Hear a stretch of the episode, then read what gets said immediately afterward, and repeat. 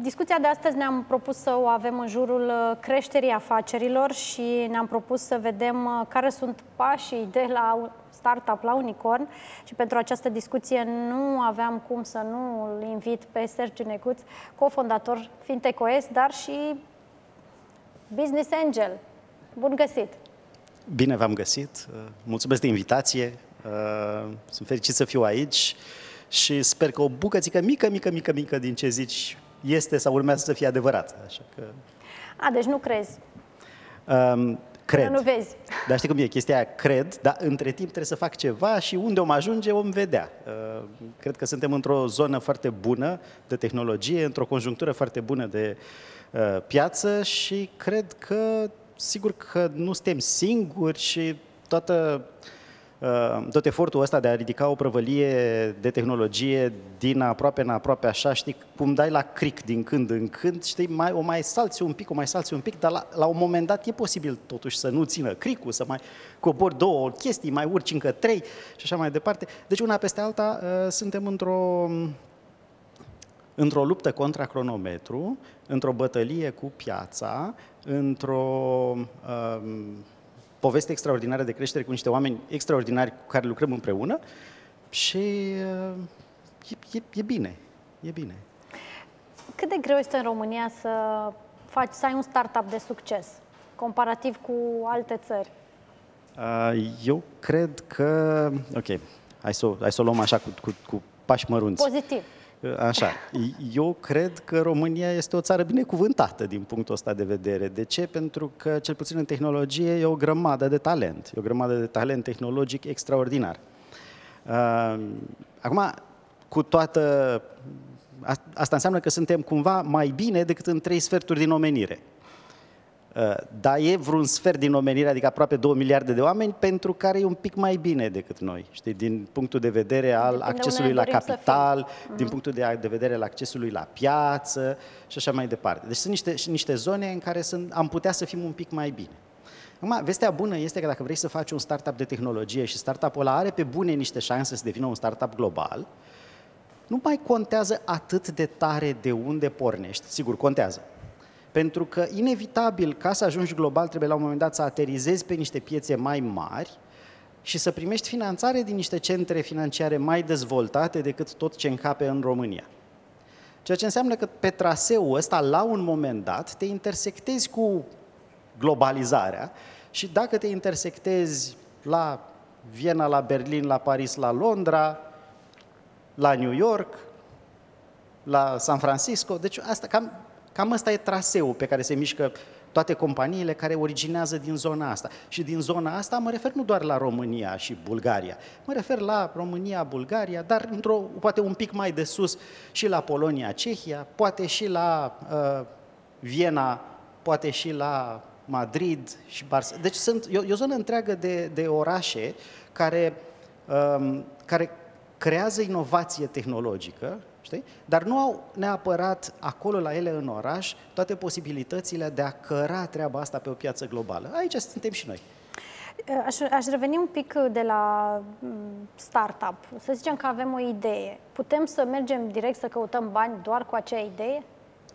Putem, dar nu e și bine. Și câți bani? Știi, e ca, e ca în bancul ăla, era întrebare la Radio Erevan, se poate implementa comunismul în Elveția? Da, dar ar fi păcat. Știi? Deci, da, sigur, poți să ai o idee și poți să începi să cauți bani, dar nu cred că asta e ideea cea mai bună. Ideea este dacă ai, dacă ai acea idee, înseamnă întâi să o testezi, întâi să poți să creezi ceva care să semenea prototip, ceva care să semenea un pic de tracțiune, adică doi, trei prieteni care să fie dispuși să lucreze alături de tine și cumva, odată ce ai ceva care seamănă a echipă și ceva care seamănă a prototip și poate și doi, trei, cinci, șapte utilizatori și o, o idee că cineva ar putea să plătească un leu pentru produsul respectiv, ăla e un moment bun deja în care poți să începi să te uiți în stânga și în dreapta și să zici, mă, parcă mi-ar trebui niște bani ca să fac din chestia asta o afacere. Și mai aveam discuții cu antreprenori și cu voi, comunitatea voastră, și mi-au spus până la o sută de mii de euro poți să găsești în România. Dacă ai nevoie deja de mai mulți bani, trebuie să mergi în regiune. Dacă mergi cinci sute de mii, un milion, Londra și mai departe. A, nu, vestea, vestea, vestea bună este că putem mai mult în, în țară și putem okay. mai mult în regiune. Deci s-a schimbat adică situația. s-a schimbat situația. Acum, cred că undeva... Undeva primul milion de euro poți să-l iei ușor în România. Uh-huh. Peste suma asta poți să iei Peste suma asta poți să iei bani din România, dar iei cel mai bine dacă iei împreună cu alți bani de la, din regiune sau din Europa sau din, uh, din afară. Dar primul milion de euro cred că poți să iei doar din România dacă vrei neapărat. Uh-huh. Și mai sunt foarte mulți antreprenori care descoperă acceleratoarele. Cât de important este să fii într-un astfel de accelerator când pornești pe acest drum de finanțare? Uh, știi cum e? Uh, eu, eu în, în timpul liber, pe care nu-l mai am, uh, predau la M B A. La, și în, în, acolo înveți la un moment dat, în timpul M B A-ului, înveți foarte devreme, că cel mai bun răspuns la orice întrebare de genul ăsta de care mi-ai pus-o acum e depinde.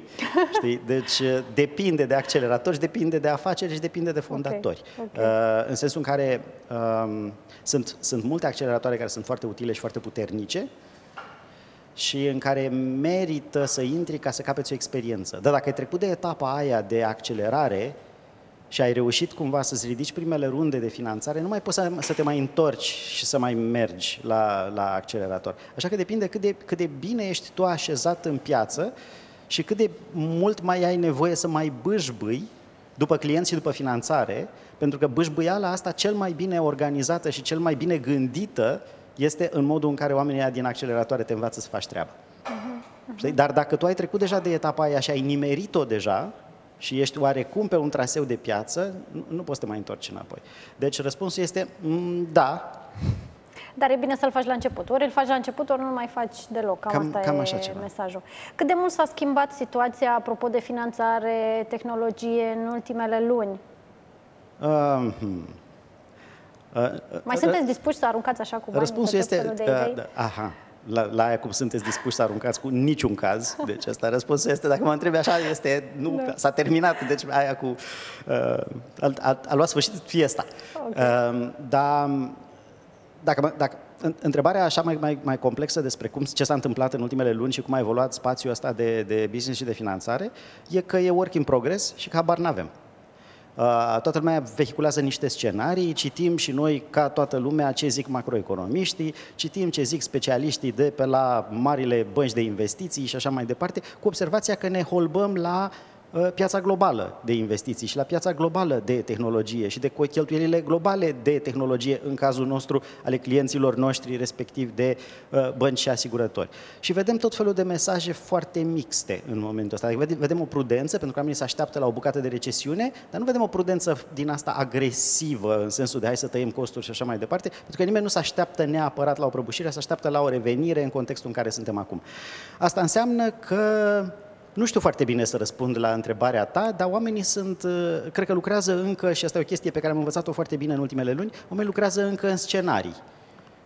Cum facem dacă o să fie bine și cum facem dacă o să fie rău. Și am, am făcut la, noi la un moment dat așa, sau a făcut toată lumea la un moment dat și un scenariu de ce facem dacă o să fie foarte rău, dar ăla pare că a fost pus la, la dosar, pentru că foarte, foarte rău nu prea are cum să fie. Adică deja am intrat într-o zonă în care pare mai degrabă că o să fie ori bine, ori rău.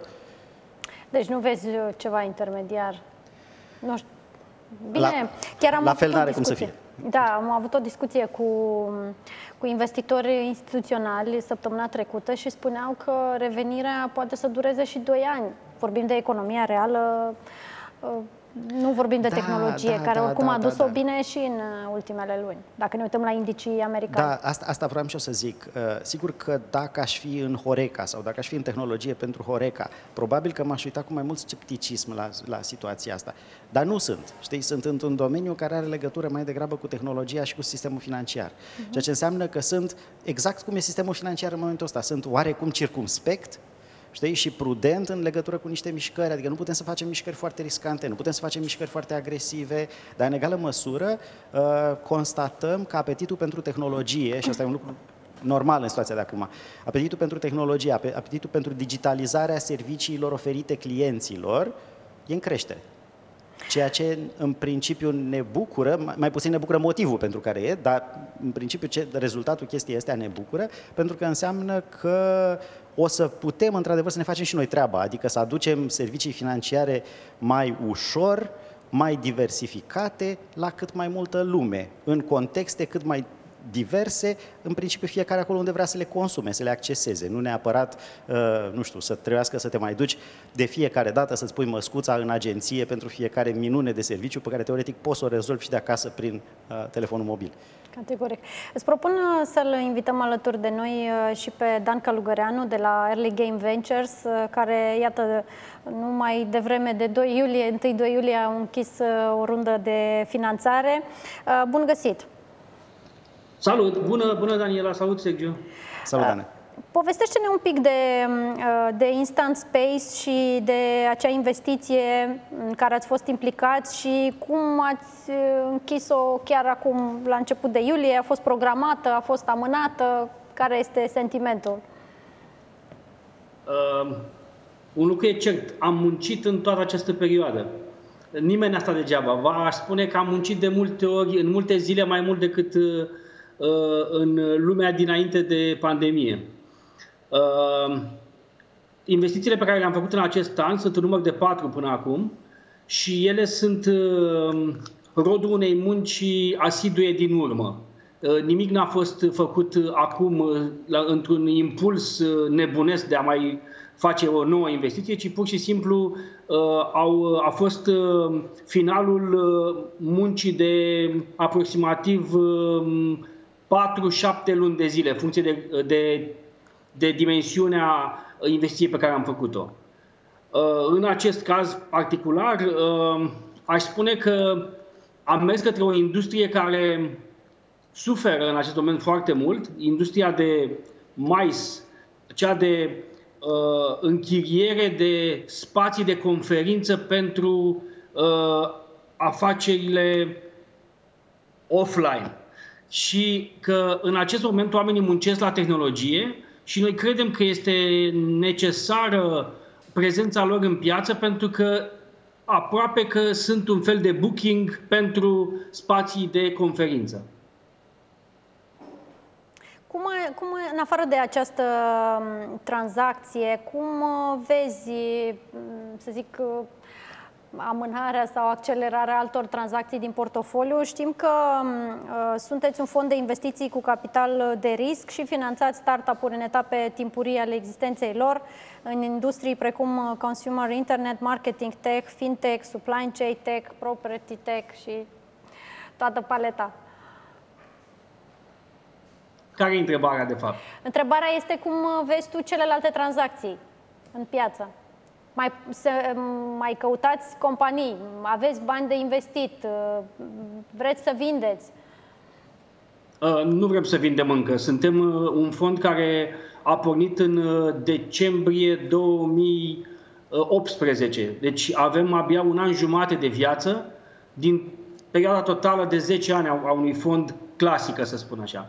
Asta înseamnă că uh, suntem într-un moment bun, nu ne-a prins uh, într-un moment delicat pandemia, investim în continuare, vom investi în continuare, vom fi mai precauți, cu scuze, nu știu ce a spus Sergiu înainte, sper să nu-l contrazic, să fim pe aceeași lungime. Ideea ar fi că, în afară de a fi precaut, vom face investiții. Dar nu putem afirma, nu, nu suntem în posesia unui glob de cristal care să ne spună adevărul. Sunt deci, convins că dacă ne facem treaba așa cum trebuie, lucrurile vor funcționa coerent. În principiu funcționați după aceleași principii de la înființare, în care vă uitați atent la orice companie în care investiți.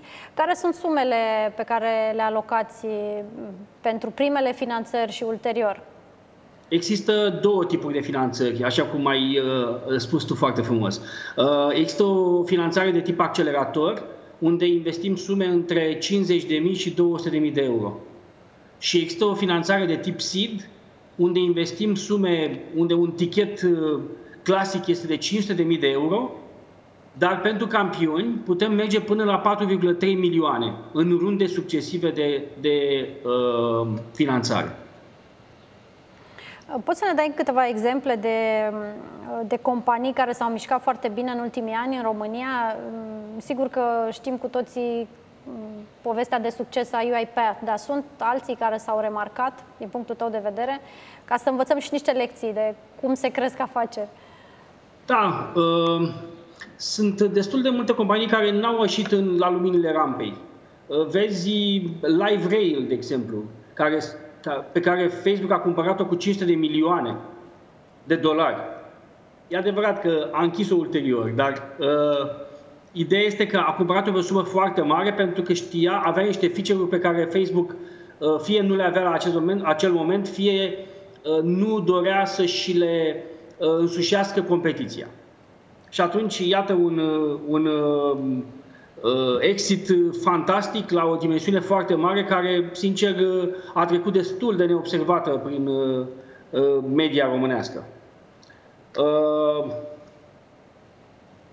sunt multe alte exituri de companii care nu s-au vândut pe sume enorme. S-au vândut pe sume între, să zic, cinci sute de mii de euro și uh, zece milioane, poate chiar mai puțin. Dar sunt companii care au arătat că pot duce un ciclu de la un capăt la altul, de la prima bucățică în care se creează echipa și gândește tehnologia, și până la momentul unui exit, ceea ce înseamnă că deja acei, acei fondatori capătă o experiență foarte bună pentru a putea să încerce din nou, pentru a putea să meargă mai departe și să își găsească locul în zona de startup-uri de tehnologie. Mulțumesc. Mă întorc la Sergiu. FintechOS a ridicat niște bani. În câți ani a, a crescut această companie și unde o vedeți mai departe? Noi avem acum doi ani jumate de, când, de, la, de la înființare, ceea ce ne face, mă rog, sunt, suntem foarte tineri. Am ridicat un pre-seed, un seed și o rundă de serie A, unde toate cumulate sunt undeva la vreo cincisprezece milioane de dolari. Am investit toți banii ăștia, marea majoritate, în oameni, respectiv în oameni care să dezvolte produsul și tehnologia pe de o parte, oameni care să comercializeze produsul și tehnologia pe de altă parte. Asta e cea mai, cea mai mare parte, e o, e o uh, afacere care se întâmplă cu, cu oameni mai degrabă decât cu altfel de active. Și în contextul ăsta creștem în continuare, creștem, aș zice eu, foarte bine, undeva în, la momentul ăsta ne, ne triplăm odată, odată la doisprezece luni. Sigur că pe măsură ce crești cumva procentul începe să scadă, dar oricum suntem într-o creștere, într-o creștere foarte bună și foarte frumoasă, dar ce vreau să spun este că, sigur că din afară toate lucrurile par extrem de spectaculoase și extrem de frumoase și că e lapte și miere, dar realitatea de a crește cu astfel de viteză într-o piață de incertitudine, cum e asta de acum, în care, iată, nu știm ce va urma, toată lumea își face meseria cum știe să-și o facă, suntem un pic mai prudenți decât eram înainte de uh, uh, minunea asta cu uh, pandemia. Și în contextul ăsta noi suntem în continuare, adică pregătiți să fim pe un traseu de creștere accelerată pentru următorii ani, care sigur că există o speranță să ajungem poate un unicorn, dar și dacă nu ajungem, eu cred că suntem deja băgați cumva în, în structura tehnologică a unor, a, a, unor număr mare de clienți din industria financiară, un număr mare de bănci și de asigurători, inclusiv de aici din România. Și cred că asta face, cumva validează ce am, ce am reușit noi să facem. Am, am luat săptămâna trecută un premiu extraordinar, sincer nici nu m-am așteptat, nici nu, nici nu mi-a trecut prin cap când am intrat noi acolo să facem pitch și a, a câștigătorii din anii trecuți pe categoria asta de fintech la, la The Europas Awards au fost Revolut sau Starling Bank. Am zis că noi, că ne-au luat și pe noi acolo, că suntem așa la... Uh, dă, bine, dă bine să că mai ieși din, din altă parte decât din Londra candidați, știi? Dar spre surpriza noastră am câștigat și asta e o validare Felicitări, extraordinară da. a faptului că și alții s-au uitat la ce facem noi din punct de vedere tehnologic și în ce măsură ce facem noi poate să schimbe lumea, încât cred că avem o șansă extraordinară și o să o jucăm, adică o să, o să, o să ne bucurăm și o să lucrăm împreună și o să construim în continuare chestii la, la, la, la firma asta, cu speranța, nu-i așa, că o să fie mare și când o să fie mare, o să sperăm că o să fie și mai mare și așa mai departe, că dacă reușim, o să fie bine pentru toată lumea, o să fie bine pentru toți cei care ne-au ajutat și au fost pe parcurs alături de noi și pentru clienți și pentru angajați și pentru oamenii care și-au construit aici cariere și pentru oamenii care și-au construiesc cu ajutorul nostru mijloace de a ajunge mai aproape de clienții lor, deci și de ce nu, poate cu posibilitatea de a aduce mai mulți bani în piața din România la un moment dat. Pentru cele aproape cincisprezece milioane de dolari pe care le-ai menționat, cât ați cedat din companie? Am muncit și nopți, am muncit și zile. Cam jumătate. Cam jumătate. Și o evaluare aveți acum a companiei după aceste rând? În businessul nostru, evaluarea se întâmplă atunci când vine cineva și pune niște bani pe masă, okay, pentru un, pentru deci, la ultima un procent rundă... din așa. La ultima rundă, evident, după toată chestia asta, probabil că erau vreo... Uh, nu știu, treizeci și cinci-patruzeci de milioane și probabil că noi, ca dimensiune de business, ne-am dublat între timp. Uh-huh. Dar astea, cum să spun, sunt niște cifre pur teoretice până în momentul în care apare într-adevăr o tranzacție în care suntem în piață și în care cineva plătește ceva pentru valoarea unei acțiuni. Uh-huh. Și sunt, adică e, e plină istoria de companii care pe hârtie au valorat niște sume uriașe și după aia nu au reușit, deci au, au intrat cumva într-o asta. Deci, din fericire, am citit și noi toate poveștile alea, știm, ne păzim, învățăm din greșelile noastre, din greșelile altora și facem mai bine. Da, citeam și despre UiPath după acea rundă spectaculoasă când ajunsese la un miliard și după aia apăruse știre că vrea să concedieze un anumit număr de oameni. Deci întotdeauna există și astfel de situații. Mă îndrept către, către Dan Calugăreanu acum. Cum evaluați startup-urile și um, care ar fi, nu știu, niște elemente care să ne ducă către ideea că acel startup poate deveni un unicorn sau poate fi o poveste de succes globală? Ce contează cel mai mult pentru voi? Avem nouă piloni la care ne uităm și avem trei stadii pentru fiecare pilon în parte. Verde, galben și roșu aș numi. Dacă ești în zona verde, atunci este minunat dacă ești de la bun început. Dacă ești în zona galbenă, înseamnă că ți-ai pus problema, dar n-ai găsit încă o rezolvare. Dacă ești în zona roșie, e cam dezastruos. Înseamnă că nici măcar nu ai înțeles că există acea problemă. Pentru mine personal, eu am trei elemente extrem de importante când vorbesc cu un startup. Prima parte, primul lucru este echipa. Echipa, pur și simplu, dacă am chimie cu echipa, pentru mine este extraordinar. Dacă simt că oamenii aceia știu să lucreze împreună, știu să-și uh, pună nu numai mintea, ci și sufletul la, în, în joc pentru a putea să reușească. Și, repet, pentru mine este elementul esențial. În afară de echipă, uh, avem tehnologia. Tehnologia înseamnă că trebuie să găsesc acolo ceva ce rezolvă problemele de azi, dar care are în vedere, orice ar fi, știința de a rezolva și problemele de mâine. Dacă tehnologia nu știe să facă acest lucru, atunci construim mai degrabă un S R L, o companie care va face niște servicii sau niște lucruri într-o zonă geografică strântă pe o perioadă scurtă de timp. Și trei ar fi pentru mine value proposition. Trebuie să știi să-și definești atât de bine afacerea, încât să poți să o pui în câteva cuvinte simple, care pur și simplu să te lovească ca un pumn în față la box. Trebuie să te lovească, să simți că te-a lovit. E, dacă ai reușit să ajungi la atât de multă simplitate în definiție, atunci înseamnă că ți-ai înțeles problemele din spate și că poți transmite celorlalți ceea ce vrei să faci. În afară de acestea trei, mai sunt și altele, dar, repet, pentru mine acestea trei sunt esențiale. Și câte companii ai găsit până acum care le întrunesc pe acestea trei foarte importante și în care poate chiar ați investit sau sunteți pe parcurs de a investi? Mă interesează să ne facem o imagine câte astfel de companii ar putea fi în România. Nu sunt foarte multe, dar dat fiind că eu am început investițiile ca angel investor acum șapte ani de zile, pot să vă zic că în acest moment lucrurile arată mult mai bine, mult mai bine decât atunci. Asta pentru că, așa cum spunea și Sergiu mai devreme, ecosistemul crește și prin faptul că, iată, apare un FintechOS care poate peste puțin timp se vinde și dintr-o dată apar în piață oameni, foști fondatori sau foști angajați din, la primul nivel, care vor la rândul lor să vină cu idei și cu bani în piață. Și astfel ecosistemul crește de fiecare dată.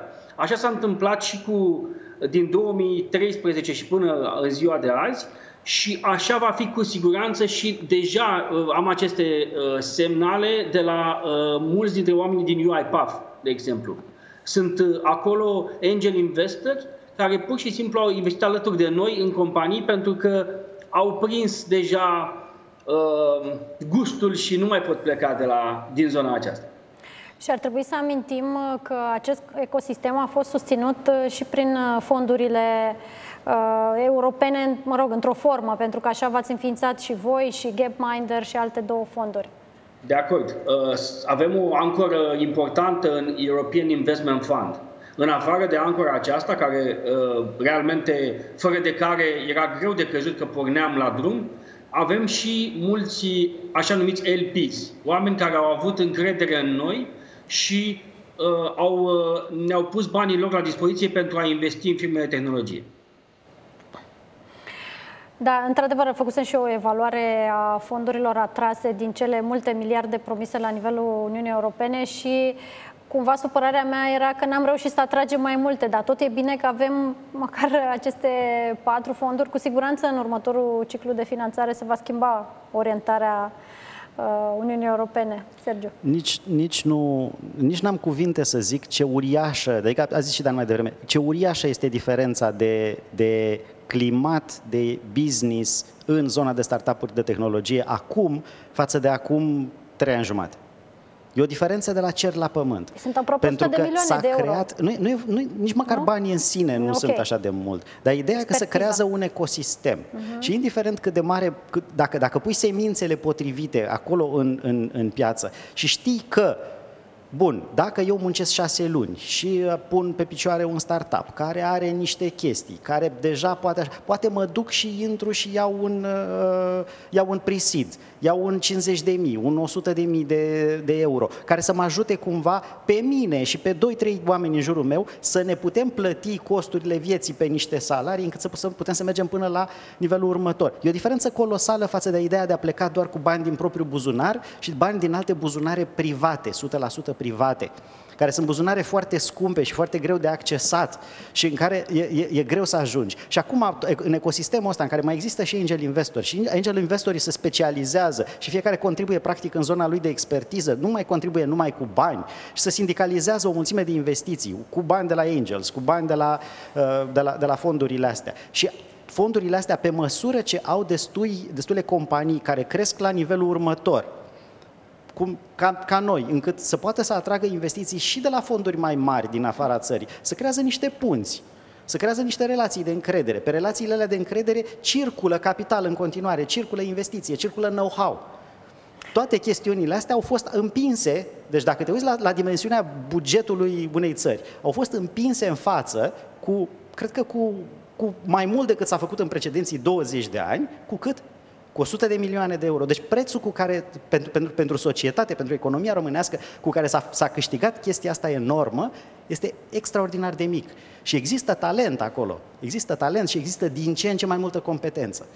Și eu, eu sunt ferm convins că dacă reușim să păstrăm chestia asta constantă și să existe alocări bugetare de tipul ăsta în fiecare rundă posibilă și pe măsură ce piața crește în creștere, atunci avem, într-adevăr, o bucată de economie românească care are tot ce-i trebuie ca să poată accelera atât de repede, încât, per total, impactul pe economie să ne aducă pe toți mai aproape de media europeană. Ați fost consultanți în privința fondului de investiții propus de guvern, în planul de investiții? Un fond de investiții care să investească în startup-uri? Eu am mai auzit de aceste lucruri. În general, nu există o tradiție foarte elaborată a consultărilor acolo. Există, din fericire, Coaliția pentru Dezvoltarea României și dialogul instituțional din cadrul, dintre coaliție și guvern pe axele respective de, de dezvoltare. În cazul ăsta cu axa de antreprenoriat și cu axa de uh, tehnologie, de I T N C, uh, dar cred că e loc de mult mai mult de atât.